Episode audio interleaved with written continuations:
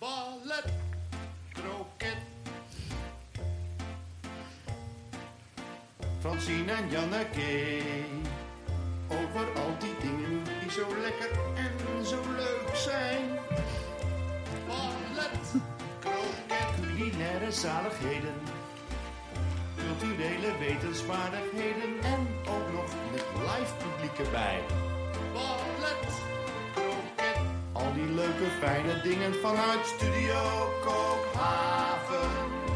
Ballet, kroket, ballet, kroket, ballet, kroket. Welkom, lieve luisteraars thuis, onderweg of waar je ook bent als je naar ons luistert. En welkom, lieve luisteraars, hier live in Studio Kookhaven. Hoort het, Ballet Croquet wordt opgenomen voor een live studio publiek. En we zijn dan ook de enige podcast met live reacties. En die komen binnen via de Ballet Croquet app. En we hebben met het publiek al genoten van de Ballet Croquet Huisband... onder de tweekoppige leiding van Arend Bouwmeester en Matthijs Groené. Ja, die geven ons altijd een privéconcert vlak voordat de opname begint... Francine, aflevering 8 van Ballet Croquet. We gaan het hebben over dingen die het leven leuk en lekker maken, waarmee je het leven kunt vieren, versieren en verdiepen. Wij doen daar nou, al zo'n 25 jaar onderzoek naar, Janneke. We kennen elkaar van ons werk op de redacties voor Kunststof en Mandjaren op Radio 1. En wat blijkt, al die onderwerpen kun je plaatsen op de lijn van ballet tot croquet. Janneke, waar zit je vanavond op die lijn? Ja, ik, uh, ik had echt behoefte aan kroket deze week, maar ik zit best wel ballet, toch? Hmm. En jij? Heel erg ballet. Oh, my Heel God. erg ballet, maar dat hoor je straks. Dit wordt een hele, hele heftige, diepgravende uitzending. Jawel, maar we zijn niet alleen, Nee. want eh, de tafel zit vol. Eh, er is vast ook heel veel kroket. Eh, we beginnen in de keuken. De keuken van de hele wereld is dat vanavond. Want Jonneke de Zeeuw is hier, bekend van haar platform en alter ego Mooncake. Waar komt die naam eigenlijk vandaan, Jonneke? Ja, die heb ik gekozen. Eh, dat heeft te maken met eh, toen ik 17 was, liep ik over de Zeedijk in Amsterdam, hè, Chinatown. En daar zag ik eh, bepaalde baksels in de vitrine van een bakker liggen. Maar ik wist niet wat dat waren. En ik was toen nog te verlegen om naar binnen te gaan en te vragen van wat is dit? Of het te kopen. Of... En jaren later ja, ben ik gewoon niet meer zo verlegen. en ga ik wel overal naar binnen om gewoon alles te proeven eh, waar ik nieuwsgierig naar ben. Dus eigenlijk is de naam Mooncake, want het bleek dus dat het mooncakes waren. Later kwam ik daarachter. En dat zijn dus ja, eh, cakes die onder andere in China gegeten worden. Ehm, ja, dus ik- dat is een soort symbool voor ja, dat moment. Voor dus daarom heb ik eigenlijk een platform. awakening. Precies. Ja, geweldig. nou ja, daar gaan we zo meer over horen. En eh, ja, we hebben natuurlijk ook weer onze twee gidsen van de avond. Nou, eh Helene Heelgerdenaar. Jij behoort hier inmiddels tot het meubilair van Ballet Croquet. gelukkig wel. Ja, zit ja. Gelukkig, inderdaad. Daar zijn we heel blij mee. Je werkt bij de NTR-redactie Verdiepende Kunst. En wat eh, heb je vanavond voor ons mee? Ja, ik was eh, op Oerol, op Terschelling. En eh, ja, daar heb ik zulke mooie dingen gezien dat ik toch één pareltje wilde meenemen die ook in de toekomst nog te zien is. Dus Oh. daarom dacht ik, dan mag het wel. Dan mag het. Dan mag het ook al is Oerol al afgelopen. En dan hebben we Beau Vasseur. Een jonge lood aan de stam van Ballet Croquet. Je loopt stage bij de NTR, je bent nog aan het studeren. Maar je bent ook al aan het werk. Je werkt bij Afrotros, bij Dit Was Het, Dit Was het Nieuws. Ehm, ja, en eh, jij hebt vanavond iets voor ons mee. Ik heb helemaal in de lijn van dit was het nieuws eh, en grapjes. Ben ik naar een hele mooie cabaretvoorstelling geweest. Wat Oh, leuk. goed. Ja, dat kunnen we gebruiken vandaag. Een beetje een lichte toets mag er wel in. Eh, we horen straks meer, Bo. Janneke en Francine. Ja, Francine, dit, deze aflevering, daar gaat het helemaal mee goed komen. Maar we zitten hier wel in een podcast. En we beginnen met jouw week. Jouw week en mijn week leek heel erg op elkaar. Want het was de week van Jelly Brouwer. Het draaide allemaal om Jelly Brouwer deze week. En eh, ja, voor ons op dezelfde en een verschillende manier. Jij was Ja. bezig met een herdenkingsuitzending op Ja, Radio 1 voor Van kunststof. kunststof. Zij is natuurlijk de koningin van kunststof. En heeft eh, deze aarde veel te vroeg verlaten. En eh, dat wilden we natuurlijk met de hele redactie niet ongemerkt voorbij laten gaan. En nou ja, dat lag niet alleen aan ons, maar dat is gelukt, gelukkig. Heel veel aandacht is er geweest voor haar. Alle aandacht die haar toekomt. Eh, want ze was gewoon ja, fantastisch. Zowel als presentator, interviewer, maar ook als collega. Een, eh, een zeer geliefd mens. En het leuke was, in deze hele week waarin dat verschrikkelijke gebeurde, kwamen we erachter dat ongeveer heel Nederland hield van Jelly Brouwer. En dat ze met iedereen eigenlijk een hele unieke band heeft weten op te bouwen. Dus Ja. dat ging echt. eh, ik was deze week eh, bezig met als vriendin om de uitvaart te organiseren.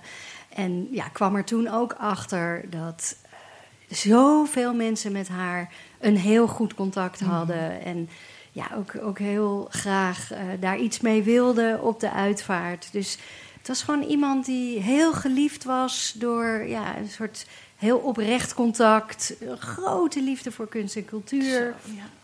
Dus nou, dat vond ik ook in, in de uitzending van Kunststof ontzettend ja, goed naar voren komen.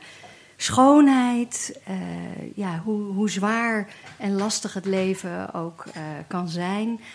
Ja, dat helpt. Ja, dat Kijken helpt. naar schoonheid, je laten afleiden door schoonheid. En er tegelijkertijd ook niet een heel zwaar ding van maken. Dat vind ik ook heel Jelly Brouwer. Eh, Van de zware dingen van het leven. Ja, maar ook van de cultuur, waar je Nee, zo van zeker. geniet. Wat het leven versiert en, Ja. en verdiept. Ja, dus eigenlijk over ook zware kunst, eh, hoge kunst, daar op een hele toegankelijke manier over praten. Ja, ja. Dus in die zin eh, was Jelly Brouwer heel erg ballet kroket. ja.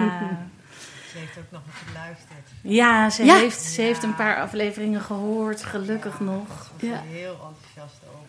Ja, echt leuk. Echt leuk. ja. Nou ja, daarnaast eh, ben ik eh, ook heel erg balletterig, eh, balletterig bezig eh, geweest. Zeker vandaag. Want, Letterlijk met ballet. Letterlijk met ballet, namelijk de biografie van eh, Alexandra Radius en Han Ebbelaar. Over dit illustere dansduo. Echtpaar ook, hè? Ja, echtpaar, geliefden. Ze waren afgelopen januari 60 jaar getrouwd. En eh, ja, het is gewoon een, een heerlijk verhaal om te lezen. Twee, het gaat echt vanaf, nou ja, als, als kind hoe ze voor de, voor de dans eh, gewonnen werden. Hij was de zoon van een eh, slagersgezin. Helemaal niet gewoon dat hij een danser zou worden. Zij had een nou, vrij ongezellig, om het zacht uit te drukken, eh, eh, jeugd met een vrij harde moeder. En zij vluchtte in haar dromen echt in de, de wereld van de prima ballerina. En ja, vond het heerlijk om films eh, te kijken van, waar dans een hoofdrol in speelde. En ze hebben elkaar gevonden, echt als, als jonge dansers. En nou ja, dan, ik bedoel, hun carrière is huizenhoog gegaan. Een heerlijk, heerlijke biografie. Ehm, ook wel heel erg met hun eigen, hè, dat is natuurlijk met een biografie, eh, heel erg met hun eigen Met goed hun eigen leven bezig. Precies, dus ze hebben zelf daar ook heel duidelijk ingestopt wat ze zelf kwijt wilden. Maar daar spreekt ook zo'n liefde voor schoonheid en voor, ja, ook voor discipline. Want de dans is natuurlijk bij uitstek een sport. Ja, waar, waarbij discipline een hele grote rol speelde. Nou. En daar waren zij dan ook weer een prachtig voorbeeld van. Eh, zij echt een klassiek danseres. eh, hij iets minder talent. Maar ja, hun verhouding ook weer zo liefdevol. Zij zegt dan over hem in het boek ook. eh, het was zo heerlijk om met hem te dansen. Want van hem wist ik altijd, hij zou er staan. En met andere partners moest je daar nog wel eens... Moet je dan nog maar zien. Moet je dat afwachten. Ja, ik ga niet al te zeer visualiseren hoe het voor mijn man zou zijn als wij eh, dat paar zouden zijn. Maar zou jij je kunnen voorstellen dat je met je man zo'n symbiotische relatie hebt, je ook werkt en dat het echt is dat, dat hij gooit je in de lucht en moet je ook weer opvangen? Nou ja, je zou denken dat ik nu zeg nee. Want als je ons ziet, dan denk je, nou, ik weet niet of dat erin zit. Maar wij kunnen heel goed samen klussen. En dat klinkt raar, maar dat is ook een soort dans. Absoluut. Dus je staat, het is te zwaar. Je moet andere manieren vinden om de trap op te gaan. Met je dat moet grote opbouwend ding. blijven praten tegen elkaar. Precies. Dat is het Dus moeilijkste in eigenlijk, klussituaties. eigenlijk wil ik zeggen dat wij ook een eh, ongelooflijk danskoppel zijn. Ja, ik zie het voor En jij, Janneke, heb je ooit eh, de behoefte gehad om eh, danseres te worden? Nou, ik zelf niet, maar ik heb natuurlijk ook een moeder. En die dacht toen ik nog heel klein was van, eh, je weet het maar nooit.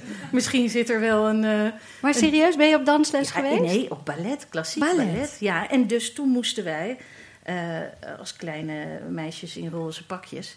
eh, een, een eh, plakboek bijhouden met plaatjes van mensen die aan het balletten waren. En dat waren altijd Alexandra Radius en eh, Han Ebbelaar. Dus je dat hebt een zijn- plakboek met, met deze Ik ben met ze groot geworden. Francine. Het is al even in mijn hart. Het is, eh, ja, nou ja, goed. Zij was natuurlijk gewoon wat Igoné de Jong nu is. Ja. Dat was zij, ja, in die tijd. Ja. en, maar dan met haar man daarbij. Jij zat zelf ook eh, in ballet. Ja, nou ja, goed. Ik zat dan figuurlijk in ballet. Want ik ben naar, naar het, het Nationaal Theater geweest in Den Haag. Daar mocht ik een doorloop bijwonen. Omdat eh, dat is een, van een voorstelling van Romana Vrede. Die voorstelling heet Tijd zal ons leren. Maar die gaat pas eind deze week in première. En die staat dan maar een week. Dus om daarover te kunnen vertellen en om daarover in kunststof eh, eh, geïnterviewd te kunnen worden, moet je naar een doorloop als redacteur. Nou, en er is Geen straf. Nee, het is werkelijk. Ja, je zit nog dichterbij. Het is niet in een theaterzaal, maar het is in een oefenstudio. Het is gewoon, ja, ze staat een paar meter van je af. En Romana Vrede, ja, is vermoedelijk een van de, laat ik het dan maar zo zeggen, beste acteurs van ons land van dit moment. En daar krijg je een soort privévoorstelling van. Want ik dacht altijd, ja, zo'n doorloop, dat is gewoon om even, zoals wij hier ook ballet keurig doorlopen. Weet je wel eens even van, nou, dan moet op dat moment. Doe daar nou niet te makkelijk over, hè? Nee, ik bedoel, die werken. doorloop, dat is ook Het is ook magisch werken. hier. Het is werken. Maar in ieder geval, zij maakt die doorloop, die repetitie. Dan is zij al helemaal alles aan het geven. Dat is werkelijk fantastisch. ja. Dat Zij- is nee, maar zij kan ook niet anders, hè? Nee, nee, dat denk ik niet. En dat zeggen trouwens veel goede acteurs. eh, dat wij als, als dom publiek, we moeten af van dat fabeltje dat ze maar een rol spelen. Ze zitten er altijd zelf in, in elk stuk wat ze spelen. En dat schijnt ook vrij slopend te zijn. Want dit stuk Tijd zal ons leren.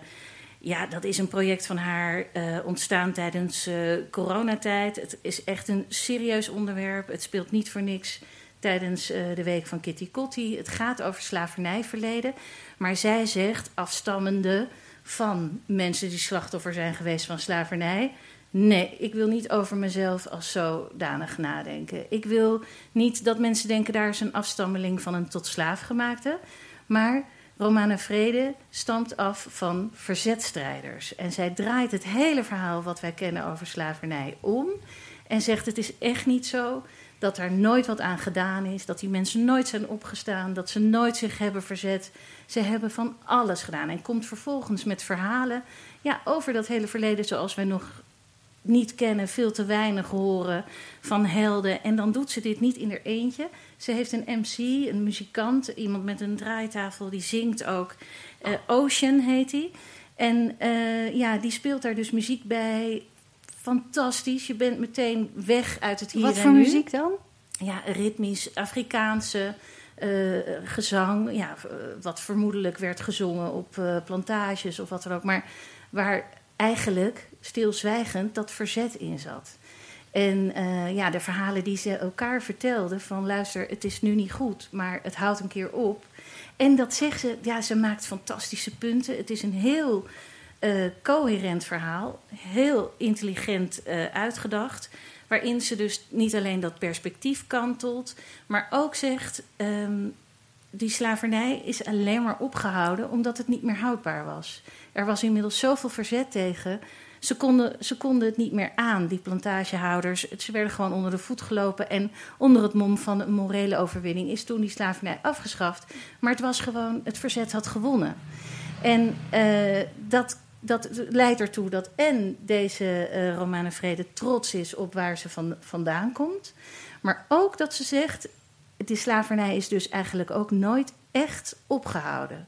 En dat is natuurlijk waar nu altijd alles eh, eh, om draait. Van in hoeverre hebben mensen er nu nog mee te maken dat er, dat er slavernij is geweest al die jaren geleden. Ja, en dat, dat is prachtig. Maar nu lijkt het ook net alsof ze een soort college houdt.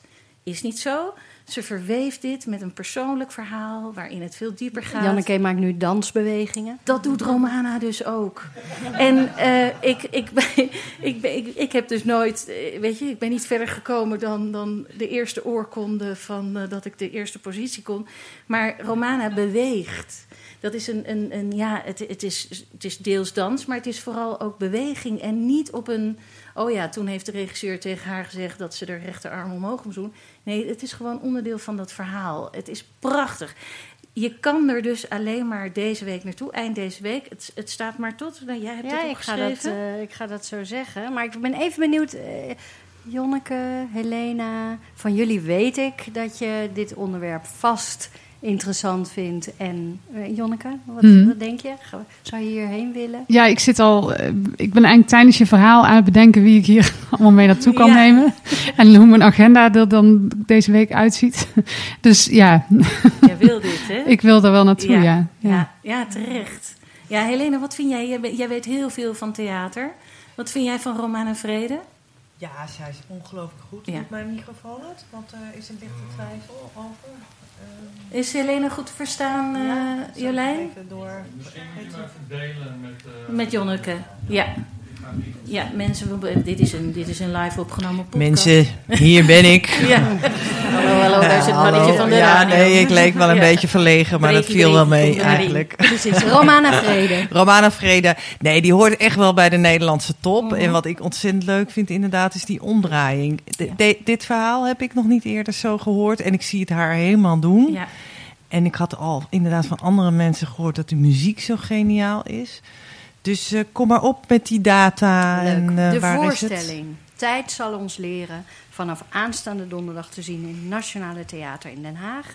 Wees er snel bij. 8 juli is hij voor het laatst. Kijk voor info en kaartjes op hnt.nl. Waar komt nu? Waar komt nu?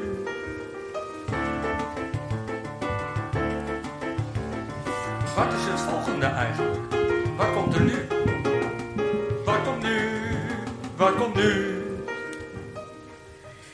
Mooncake komt nu. Jonneke de Zeeuw. Ja, je bent meer dan een foodwriter, dat zeiden we net al. Je neemt mensen mee op foodtours. Je laat ons zien wat er allemaal te krijgen is in dit koude kikkerland. De meest fantastische gerechten uit bijna alle landen ter wereld. Je maakt de beste foodvlogs. Vroeger deed je dat voor NRC. Nu doe je dat... Volkskrant. Oh, voor de Ja, Volkskrant. ja. Oh jee, ik heb je in de NRC... Ja, nee, nee dat, ja, dat zet ik direct even recht. dat had de NRC mogen willen gewoon. Als het NRC meeluistert, je bent nog te boeken. Hè? Ze kunnen je zo contracteren. Ze kunnen me altijd bereiken, ja. Die, gekke Volkskrant heeft je dus laten lopen. Maar je doet het nu eh, zelf. Je, je doet het voor je eigen Instagram-account. Je hebt je platform mooncake.nl. Eh, je schreef een heus pamflet. Ik hoop dat we daar ook nog even aan toekomen zo. Maar dit fantastische boek, All You Can Eat, ligt nu in de boekhandel. En dat is gewoon een gids. Kortom, het is de hoogste tijd dat we elkaar weer eens even spreken. En laten we meteen met dit boek beginnen, All You Can Eat. 120 eetculturen, 450 adressen en tips. Dat staat op de voorkant. Ehm, maar die adressen, adresjes worden dat altijd genoemd. Hè? Als mensen zeggen, heb je nog een lekker adresje voor Ja, me? ja. Dan zijn dat ineens adresjes. Die vind je eigenlijk bijna nooit. Als er eens een keer een lijstje wordt gemaakt van... ga hier eten mensen of koop daar je brood. Precies. Ja, Hoe dat komt klopt. dat? Ja, eh, nou, ik denk eh, dat dat is omdat mensen nog niet, vaak niet in de gaten hebben hoe lekker Nederland geworden is.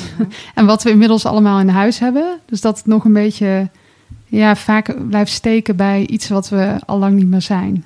En dat is, we waren ooit geprakte aardappel met een, eh, met een balletje gehakt. Ja, nou ja, en ook wel natuurlijk al best lang. Ook, je kon wel Italiaans eten op een gegeven moment en Grieks. En eh, er was wel deuner kebab en zo. Maar ja, inmiddels is er eh, heel veel meer. Ja. Ja, 120 en, en eetculturen. ook buiten de Randstad. Ja, zeker. Ja, want ik krijg toch best vaak nog terug van... oh ja, maar dat is allemaal in de Randstad. Dat is dus klinkklare onzin. Ja, dat is aangetoond. Ik, ja, ja. Want eh, dit boek gaat het hele land door, van, van noord naar zuid.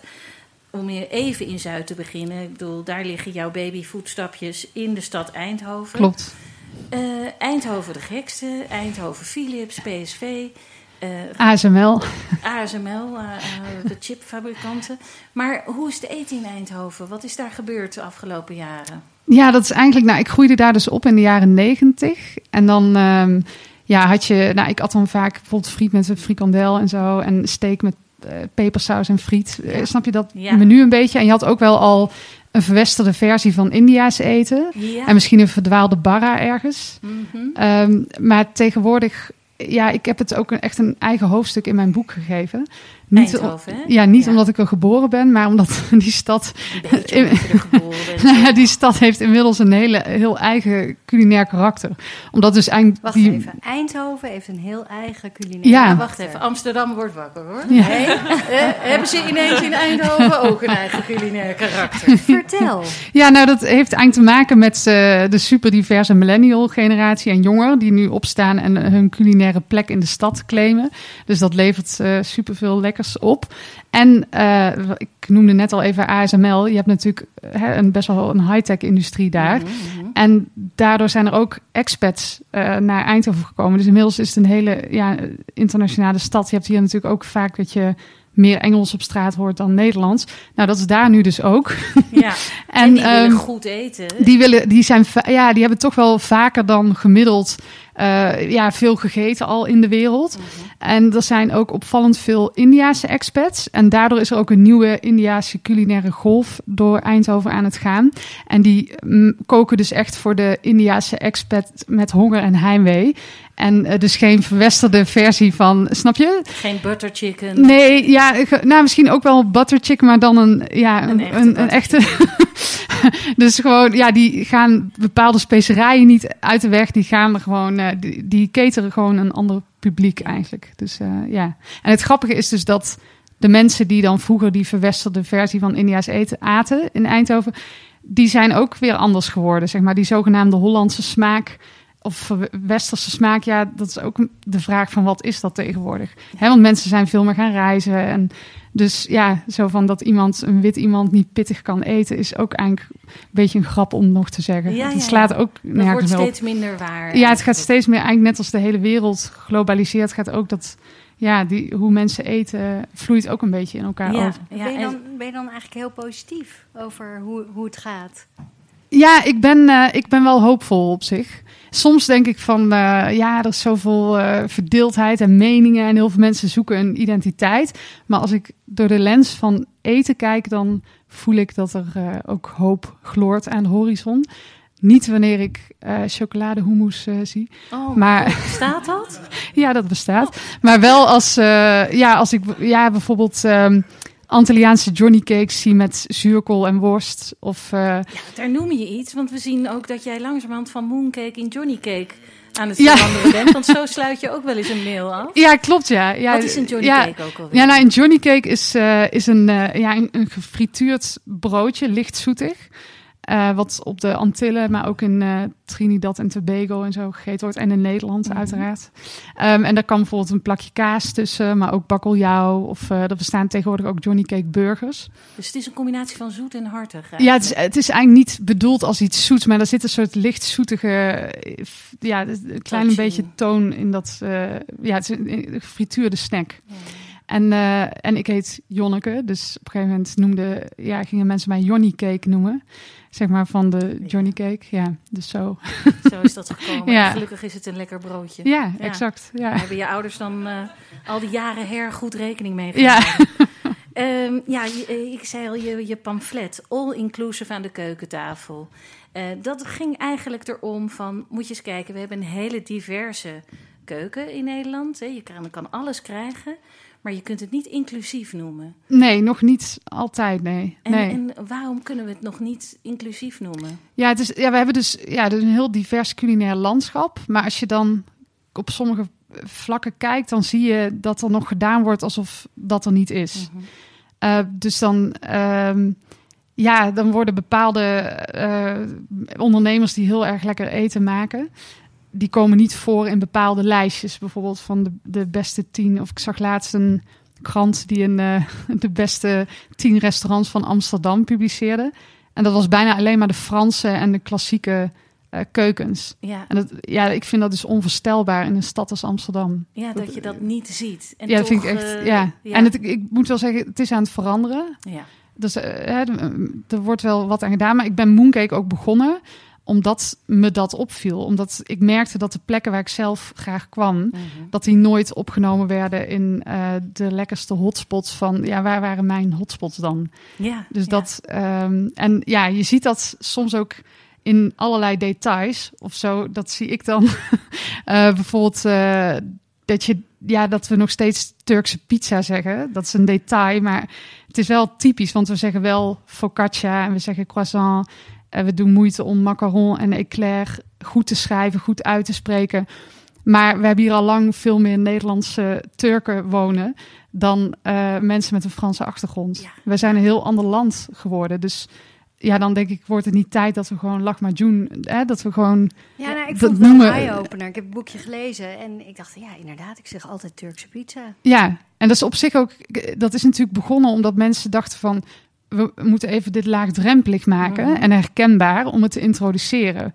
Wat natuurlijk helemaal niet per se maak je maar verkeerd is. Precies. zo, ja, wat natuurlijk niet verkeerd is, maar het, inmiddels ja, zijn we toch wel verder, vind ik. We zijn nu, we staan heel ergens anders en daar hoort dan dus ook een lahmacun bij. We kunnen gewoon lahmacun uitspreken. En Ja. ik zag laatst ook iemand, niet, niet eh, zomaar op jouw tijdlijn natuurlijk, want je had dat even gerepost of geretweet. Maar eh, een, een plaatje van een eh, pizza margherita. Ja, En die zei toen, die zette erbij, ik heb een, eh, een Italiaanse lahmacun gekocht. ja, precies, als lunch, ja. Maar ja. dit is, ik krijg een eh, vraag uit het publiek. Eh, is de Turkse pizza, hè, om het zo te noemen, is dat niet gewoon slimme marketing van een Turkse ondernemer? Ja, nee, dat kan ook heel goed. Ik ken ook Turkse ondernemers die lahmacun verkopen en die Turkse pizza noemen. Maar ja, dat, dat, Als je maar ja. weet hoe het echt zit, daar gaat het ook om. Ja, en het, het is ook. Ik, ik ken dus ook bijvoorbeeld eh Nederlands-Turkse ondernemers die zich helemaal eh, gefocust hebben op de lahmacun en die dus erg irritant vinden dat dat nog steeds Turkse pizza Ja. genoemd wordt. Ook omdat je bijvoorbeeld in Zuidoost-Turkije heb je dan de regio Gaziantep. Die staat op UNESCO's werelderfgoedlijst voor gastronomie. Daar heb je ja, magistrale lahmacun. Snap je? Dat is het level. Maar dan moet toch al... de- ja, het is Ja, net alsof... is- jouw vergelijking ook met die, met die macaron gaat heel erg op. Daar zeggen we Ja. ook niet, eh, ik heb een Frans bokkenpootje Nee, gekocht. precies, Dan gaan we exact. zeggen macaron. Ja, dan Eh, willen mensen... Dus waarom doen we dat daar Waarom niet? doen we dat hier niet? Terwijl, ja, ehm, en, het, en die ondernemer waar ik het nu eens over heb, die vindt het dus ook gewoon vervelend, omdat eh, toen die Turkse pizza hier geïntroduceerd werd, ja, was dat gewoon super snel en goedkoop en Mhm. hop hop en voor een paar euro of gulden. eh, en terwijl het ook, je kan er ook wel heel veel moeite in steken om het heel goed te maken.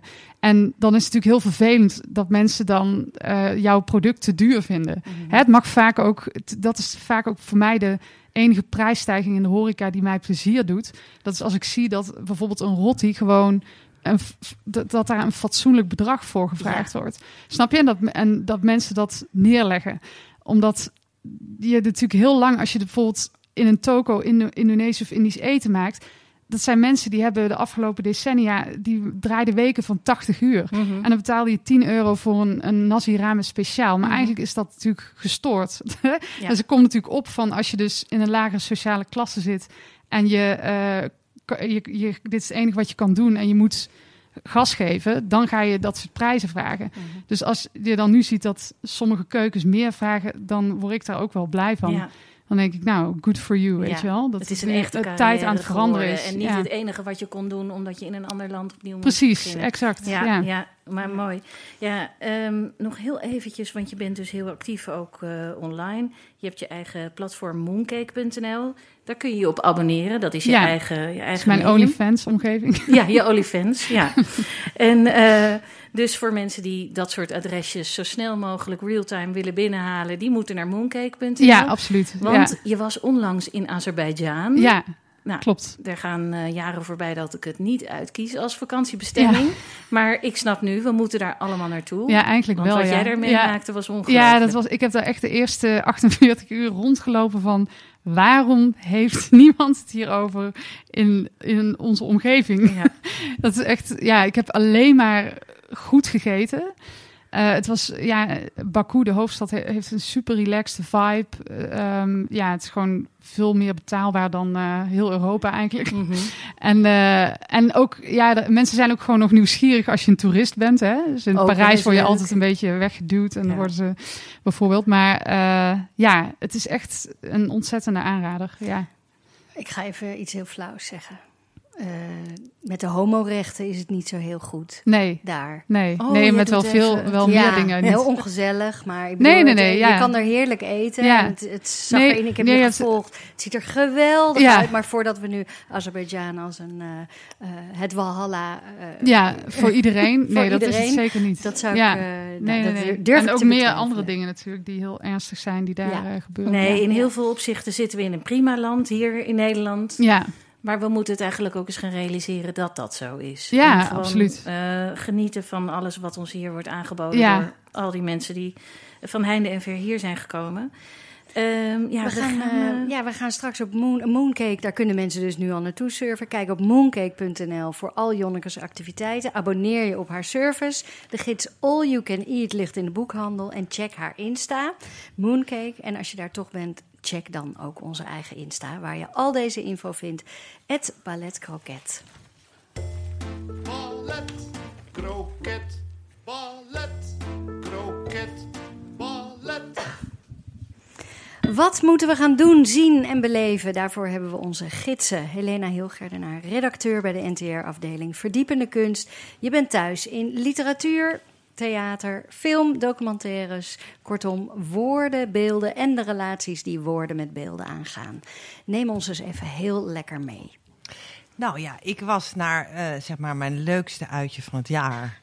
En dat is eh, naar Oerol op, Pers- op Terschelling, het eh, muziek- en theaterfestival. Want zeg maar de twee geluksfactoren in mijn leven, natuur en cultuur, komen daar op een zeer organische manier samen. En ja, ik heb daar magisch mooie momenten beleefd. En dat heeft te maken met de, ja, de plekken. Je, je hebt dan weer een voorstelling in een duimpan, dan weer midden op het strand. Dan zit je weer aan een klein bosvennetje.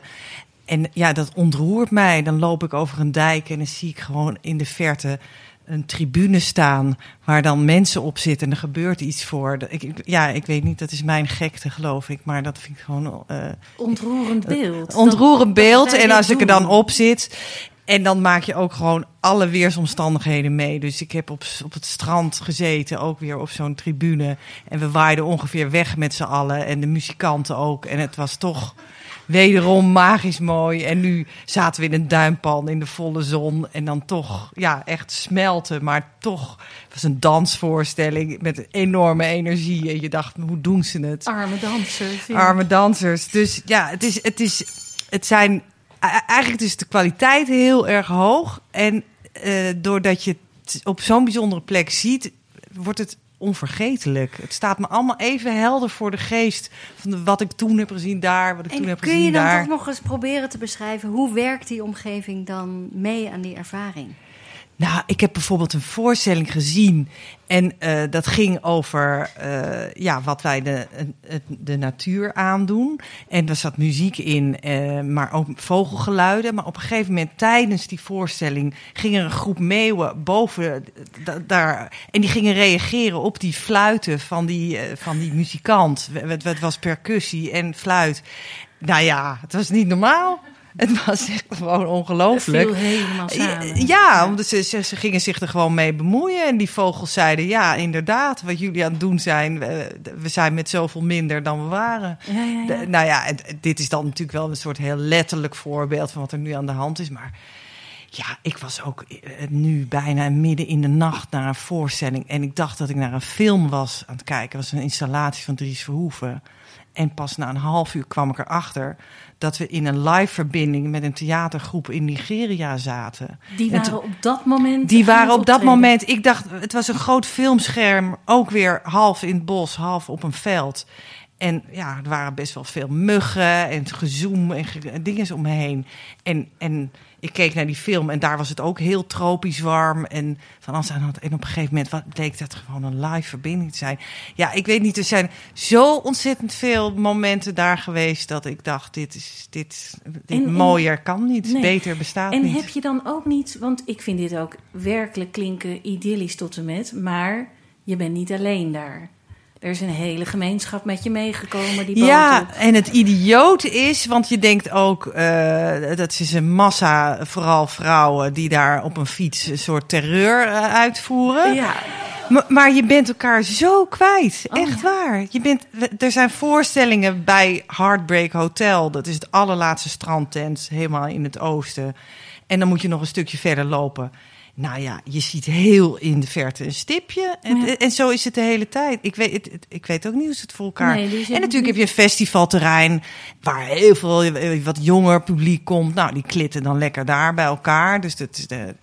Ja, het is echt... Ja, het klinkt echt super tuttig. Maar Nee, voor, nee, voor nee. ieder wat wil. Er is straattheater in een ik ben dorpje wel heel links. benieuwd. Ik ben wel heel Ja. benieuwd, want inderdaad, ik ben er ook een Ja. aantal keren geweest. Heel veel vrouwen van 50 plus op fietsen. Ja, nou, ik kan je helemaal en- goed uitleggen waarom dat is. oh, doe. Ja, nou, het is het rottige van dat festival, het, het briljante is, is dat je gewoon logistiek vaardig moet zijn. Je moet gewoon een planner zijn en een, een, een, iemand die vooruit kan denken en vooruit kan kijken. Want ik ben met mijn oerelvriendin hier al een jaar geleden mee begonnen. Ja.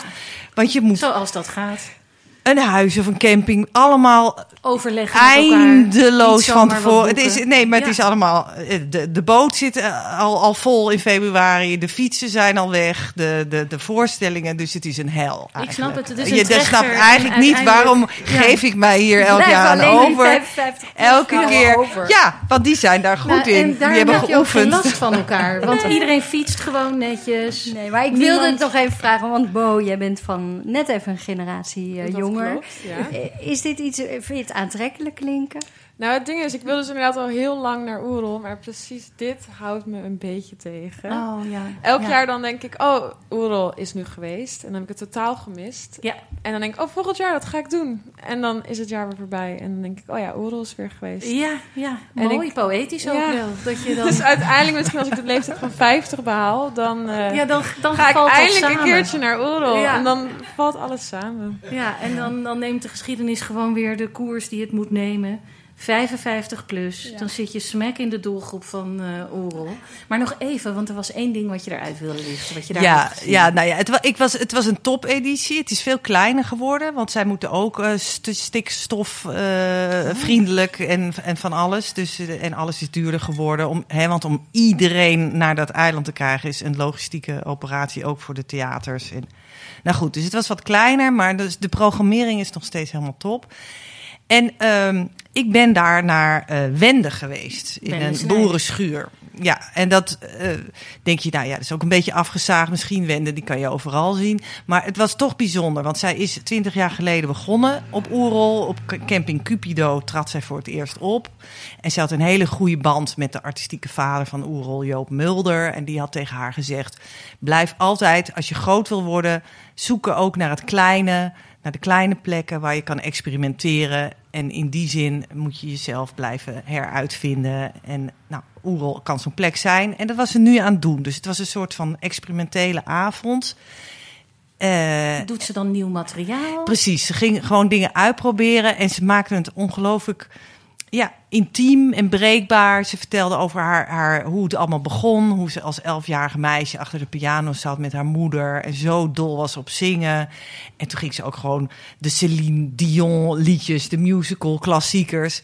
En daarnaast toch weer Die die, zong Frans, ze ook die ging ze zingen voor ons. Heel, ja, heel lief en, en ehm, ja, breekbaar. En ja, daarnaast is het natuurlijk ook die vakvrouw. En dan opeens is het weer groot en meeslepend. En, Ja, als je het eh, hebt dan over gaat ze- intense vrouwen die altijd alles geven, dan hoort Wende wel... eh, ja, ja, maar ik vond, ik had haar een keer in Carré gezien. Toen vond ik het ook echt een bak lawaai. Dacht ik, nee, dit, eh. En nu was het zo mooi. Zij kan zo goed schakelen. En dan was het een, een Ramse Shaffi liedje in het Frans. Opeens. Nou, ik vond het. Ik vond het ja, zoiets. Nee, ik weet niet precies. maar goed, dus eh, ja, dat plezier zat er heel erg in. En het was zo fijn om er bovenop te zitten. En ik dacht, nou, dit is toch wel leuk, omdat ze een nieuwe plaat eh, eh, aan het maken is. En die komt uit. En het is samen met jouw generatie, Vrouwtje en S10. En die plaat heeft een hele gekke naam. Ik weet niet wat het betekent. Sterrenlopen. Ja, ja. En, nou ja, ze gaat dus deze zomer in juli treedt ze op in Utrecht. Ze treedt in augustus op festivals op. En dan gaat ze echt eh, daarna echt theater Echt tour het theater doen. weer in. En, En het is dus een toch- tip. Het is een Nee, ik, ik denk het wel. Als ze, als ze dat oerel of dat experimentele meeneemt, dan eh, hoop ik dat ja, want hoop die ik man maar. had dus gelijk, die meneer Mulder. Ja. Eh, je moet terug naar die boerenschuur. Ja, af en toe wel in het leven. Ja. Ja. Dankjewel, Helena. Oerol is er volgend jaar weer in juni. Bo, misschien vast eventjes Wie eh, weet. kijken. En Wende Snijders is deze zomer aan het try-outen met haar nieuwe programma Sterrenlopen. En kijk voor meer info op wende.nu. Dingen met dik. Dingen met dik. Dingen met dik.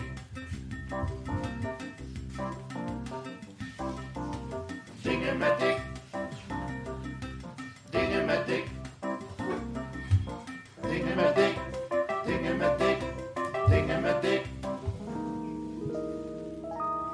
Ja, op Oerol weten ze wel hoe ze van hun locatie een eh, topplek moeten maken. Maar Dick weet daar ook het fijne wel van hoor. En die komt hier weer zitten, zo van business as usual. Nou, dat klopt Dick, want dit is de business class van Ballet Croquet. Hier, wordt geld, het geld verdiend. verdiend. Dit is gewoon... eh, Business as usual, zeg je, maar het zijn zulke pakkende onderwerpen dat ik er even stil van ben. en ik wil één Oh, toch, ding dat vragen. gebeurt jou want- dus ook nog wel eens. Ja, ja, ja, ja, het noorden, hè, Groningen, Groningen. Mhm. Daar is ooit, daar ben ik, daar ben ik eh, een soort van opgegroeid. En weet je hoe daar de Turkse pizza heette? Nee. Lammagoen. Lammagoen, nou, lijkt meer op Turkse pizza Of dan, dan? eh, Turkse maar pizza. Dit, dit terzijde. Ja. Ja, we Nee, waren- in Groningen weten ze ook heus wel wat Ja. hoor. In Ja, het ja, noorden ja. hebben ze het begrepen. Ja. Ja, ja. Maar we zitten hier niet over de Turkse pizza. Nee, of in ieder het- geval het- niet het met jou. me zo aan. Maar als de Turkse pizza ofwel de lahmacun wil adverteren in Ballet Het Croquet, dan zijn ze je van harte welkom. Maar mag ik nog één keer horen hoe het, hoe het officieel heet? La, I- oh, ja, wij zeiden dus Lammagoen. ja, ja, ja. En iedereen, en. Ja, iedereen geloofde dat. Nou, Oké, Dick, Night ja. Susan. We gaan nu gewoon weer eh, Ja. verder met de show. Heb je de blije gezichten gezien? Ja, Iedereen? het is niet te geloven, joh, Ja. Dick. Iedereen Iedere zit keer weer met zijn glaasje. Iedere keer Ja, weer. En ja, dan ik- denken wij, hebben we gewoon een heel vrolijk publiek? Ja, nee. nee, Dus ze komen nee. met zulke bekken Nee, binnen. nee, nee, maar dan, dan doe jij je ding, Dick. Nou, dan maar doe jij even. je ding. Ik heb ze in het begin ook uitgelegd waar het allemaal om draaide. Ja. Hè, ik ben met de mensen naar buiten gegaan. Oh. Ik heb ze door het glas laten kijken naar de ondergaande zon. Hetgeen wat de grapefruit in het drankje symboliseert. Vaste Maar jongens, luisteraars even. weten... ja, vaste luisteraars wel, maar begin even bij het begin. Ja, en Hermit is een kreeftje. Ja. Die Hermit is niet alleen een kreefje. Het is ook een fantastische gin. Gemaakt met Oosterscheldewater. Ja, en dan gaan de mensen de radio wel harder zetten Ja. hoor. Als jij dat zegt. Oosterscheldewater. Kan niet. Wat zegt Kan die niet. Noorderling me nu? Ja, Ja. lammagoen. Ja. Met je Oosterscheldewater. even, Oosterscheldewater. Is het zout? hey, Oosterscheldewater is de zee. En als oesterman zijn, als Don Ostad, word ik wel eens ingehuurd op partijtjes. En dan presenteer ik een oester. En een oester reinigt de mond, zet de smaakpapillen open. Daarna doe ik er een shotje gin in den schelp. En na het nuttigen van de gin geef ik een 99% glimlachgarantie. Nou ja, we En zien het hier. Ik heb het hier al... al Ze krijgen hem niet meer van hun gezicht. Ja. Is hij lekker? Ja, hij is lekker. hè? Heerlijk. Ze Jongens, vinden hem allemaal jongens, heerlijk. jongens. Ja, het is van. Maar goed, voordat we echt eh, terug in de zee zijn, zijn we ook nog even heel erg hier en nu. Studio Kookhaven. Ja. Dat is jouw studio. Dat is gewoon, ja. Oh, en Je wat hebt dit vormgegeven we hebben, en wat hebben we weer druk gehad deze week. Op een leuke manier, hè? met leuke dingen, hè, Ja, die gebeuren een hier. prachtige kookworkshop van Lonen, Nordic Kookworkshop. We hebben een prachtig eh, feest gehad van Arend, 60 jaar samen met zijn vrouw. Alleen maar muzikanten, 100 man. eh, Maar nu noem je alleen mensen met alleen hun voornaam. Ja. Is het alleen te boeken voor mensen die nee, je kent? Ja, ja, eigenlijk wel. Of in ieder Want geval, wij, want wij stellen elkaar altijd voor aan elkaar. En dan kennen we elkaar toch? Ja, wat kan er allemaal?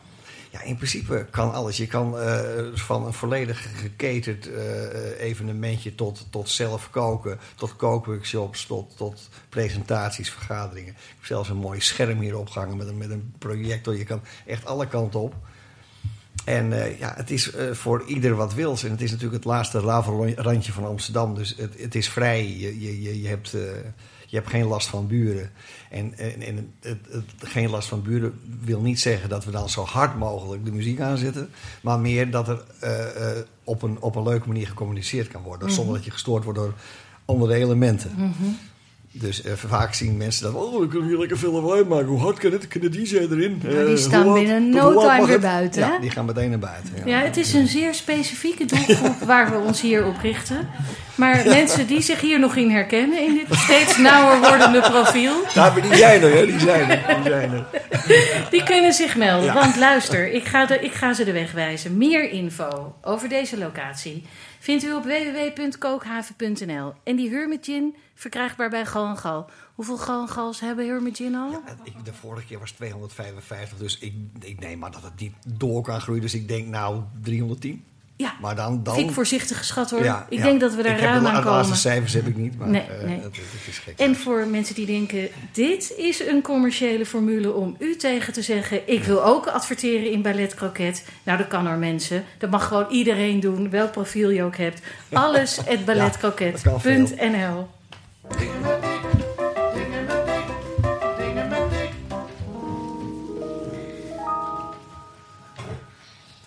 Ja, eh, daar neemt de jongste lood aan de stam. De jeune première van de NTR, Bo Vasseur. Plaats aan de stoel, op de, achter de microfoon, op de stoel. Voor de gidsen. Je werkt bij Kunststof. Je bent bezig met een speciale editie daarvan, Jongstof. Jazeker. Eh, voor jonge presentatoren, jonge gasten, alles jong, jong, jong. En dat gaat binnenkort beginnen eh, op de radio voor een paar weken. Hè? Mhm. Ehm, en je bent dus ook bij Dit Was Het Nieuws van de Avrotros. Wat doe je daar ook alweer precies? Ehm, ik maak een soort grappen in videovorm. Dus eigenlijk alles wat je qua video's ziet, dat heb ik gemaakt. Nou, Ja. eh, het is dus niet de minste die we hier hebben binnengetrokken, lieve mensen. Gelukkig was ze niet naar Oerol en konden we de Nee, onderhandeling nee, op niet tijd starten. en nu ga je het over iemand hebben waar we allemaal eh, kennis mee moeten maken, volgens mij. Jazeker. Ik ben toevallig met onze andere gids Helena samen zijn we naar de voorstelling Warm van Casper van der Laan geweest. Casper van der Laan, cabaretier. Ja, hele grote krullenbol. Ehm, en het, nou, ik werk dus bij Dit Was Het Nieuws en eh, daar is een beetje een soort running gag dat ik eigenlijk nooit lach. Dus eh, Ah, Ja. dit is sowieso al een heel grappig gegeven. Je werkt bij Dit Was Het Nieuws. Ja. En ze zeggen over jou, je lacht nooit. ja, dus aan het begin, toen ik net- net begon met werken, de lachen, zeg maar de graadmeter of een grap werkt of niet, Ja? liep men daar best wel bij me tegenaan. Want ik zat daar gewoon helemaal Blanco. blanco. Maar dat was eigenlijk omdat het me allemaal best wel snel ging. Oh, Ja. het was geen bewuste keuze van jou om ze eens even lekker hard te laten werken. Nee, en toen heb ik eerst nog gedacht van, oh, zal ik gaan nep lachen of niet? Nou, dat wordt ook niet echt gewaardeerd. Dat Ja. hebben ze door daar. Zeker wel, zeker wel, Oh. ja. Maar het ging je te snel. Het ging me allemaal heel snel. En het, ja, ja, het ging me allemaal heel snel.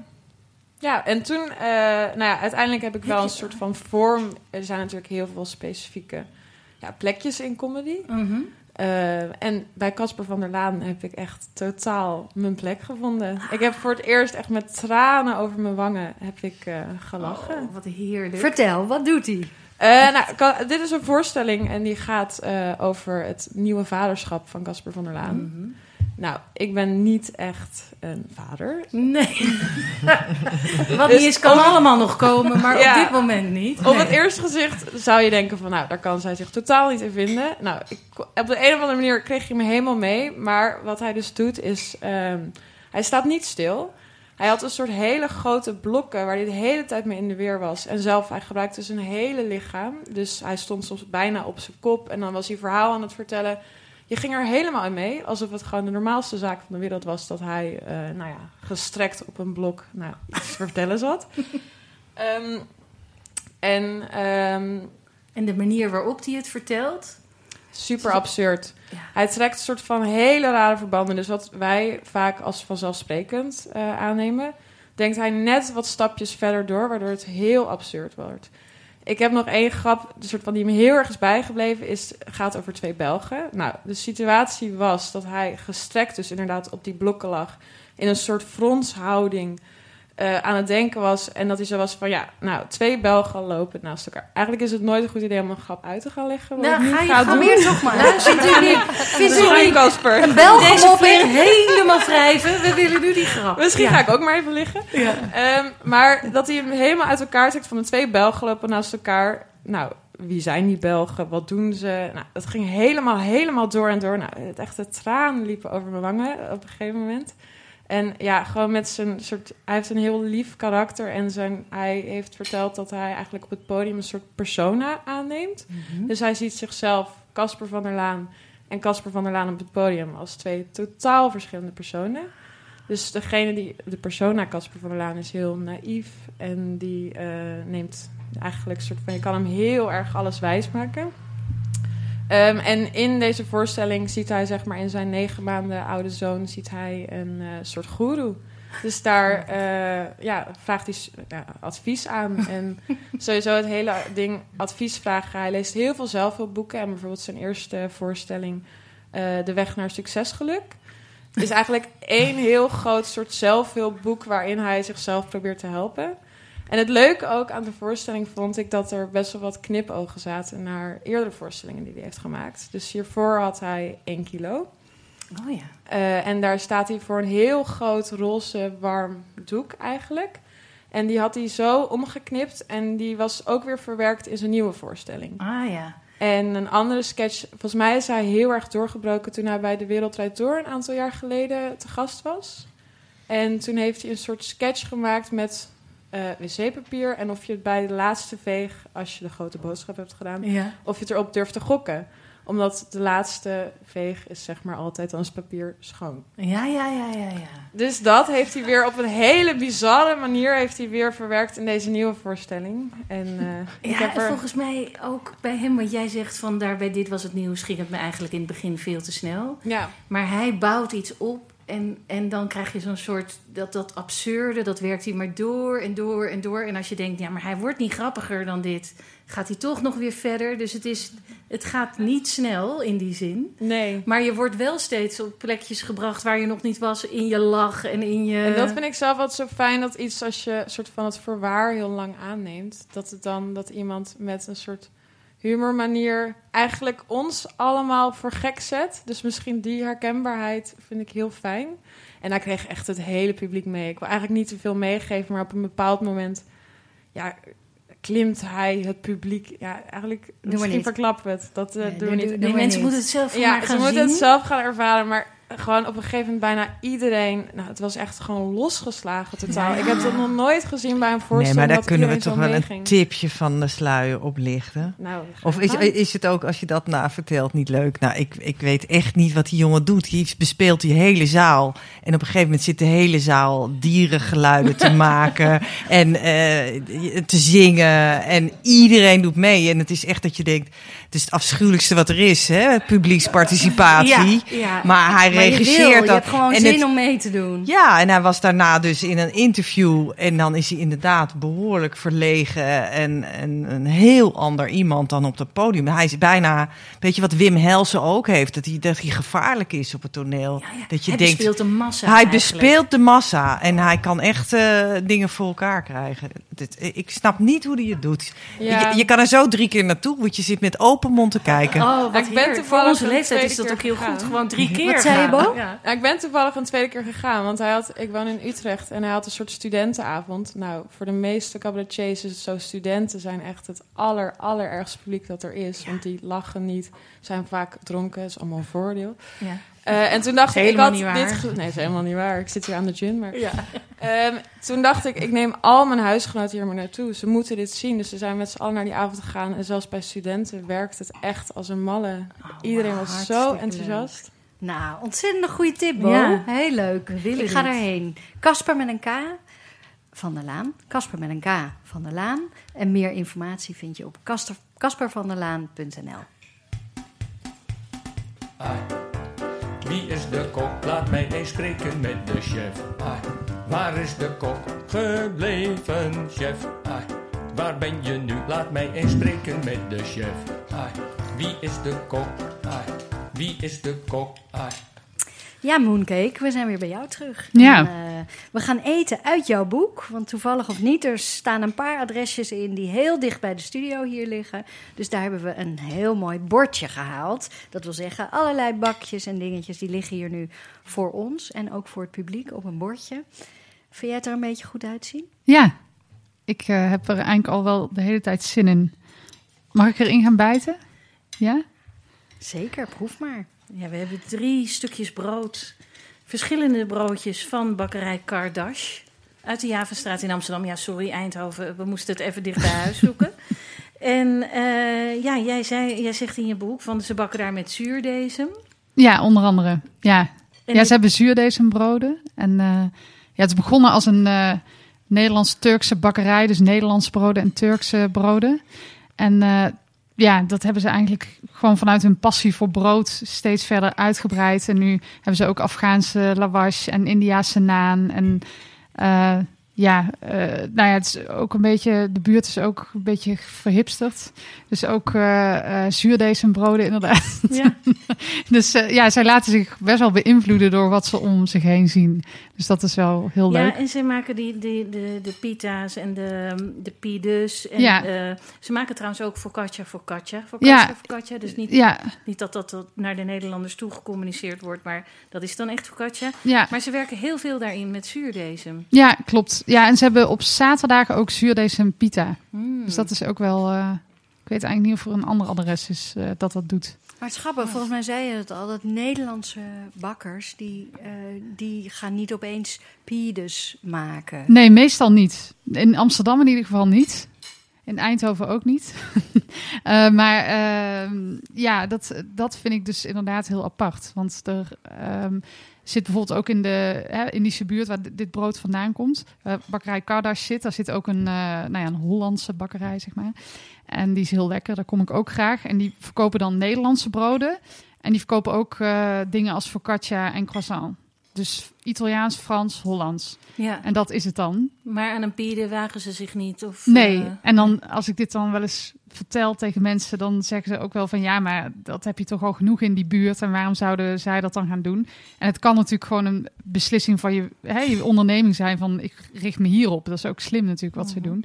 Maar ik vind het bij geen enkele eh, Hollandse bakker in Amsterdam. in Amsterdam. Dus dat is heel opvallend. Dat is kennelijk, ja, mensen met een gemixte achtergrond of roots laten zich wel inspireren door wat hier dan gebeurt.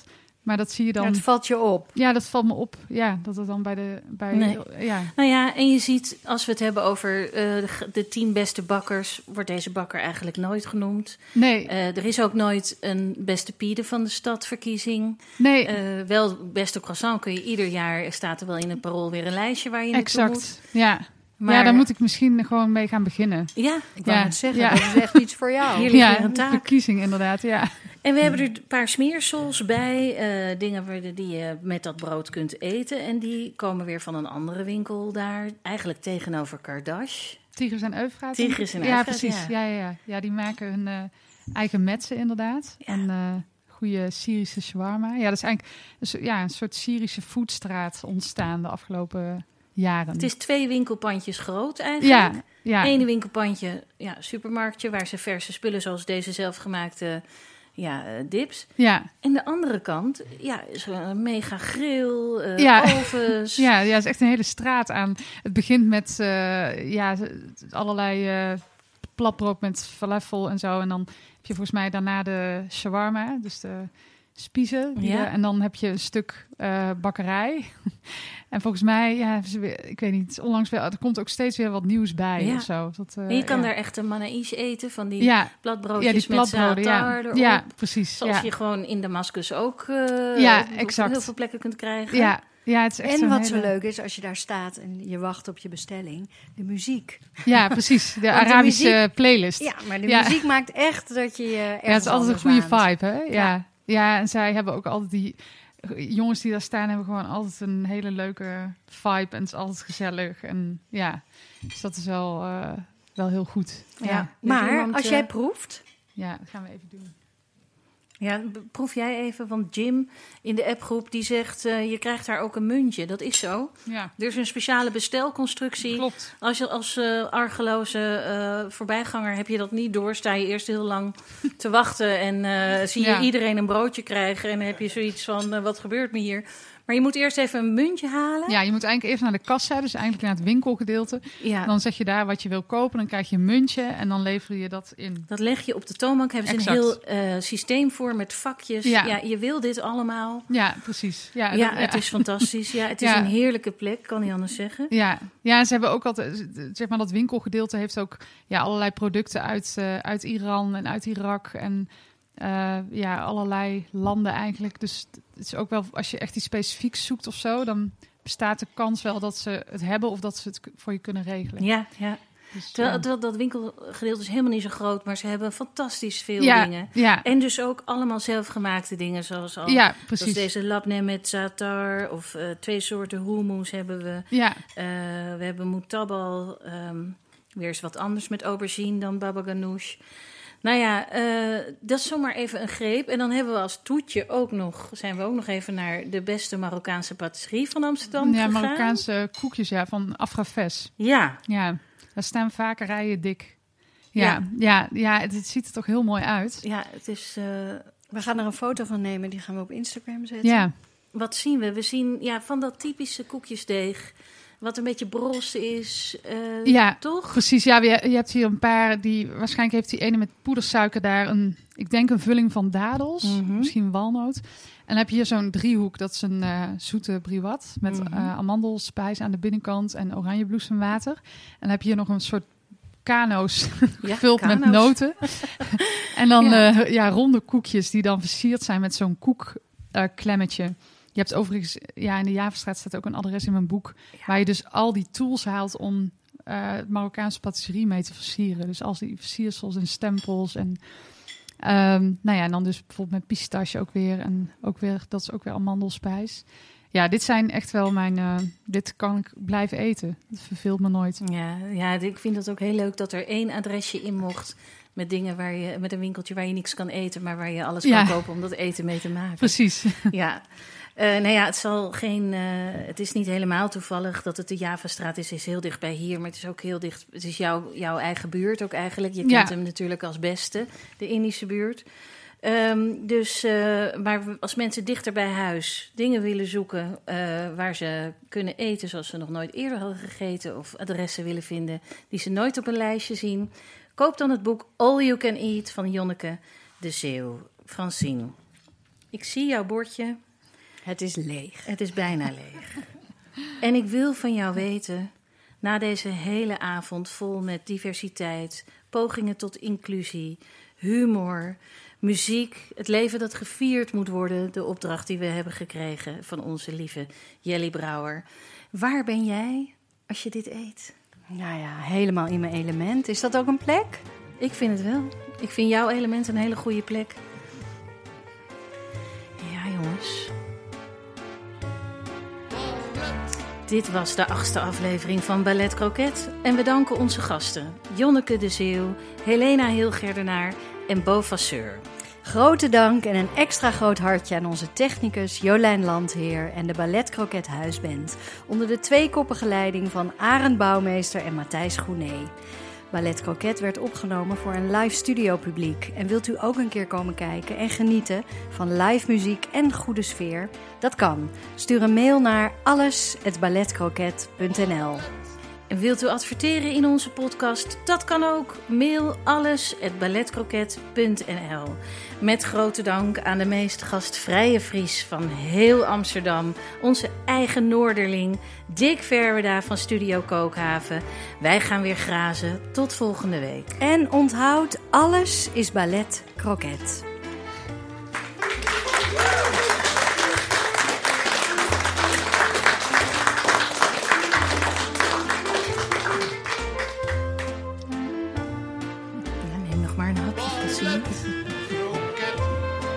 In of buiten de opname?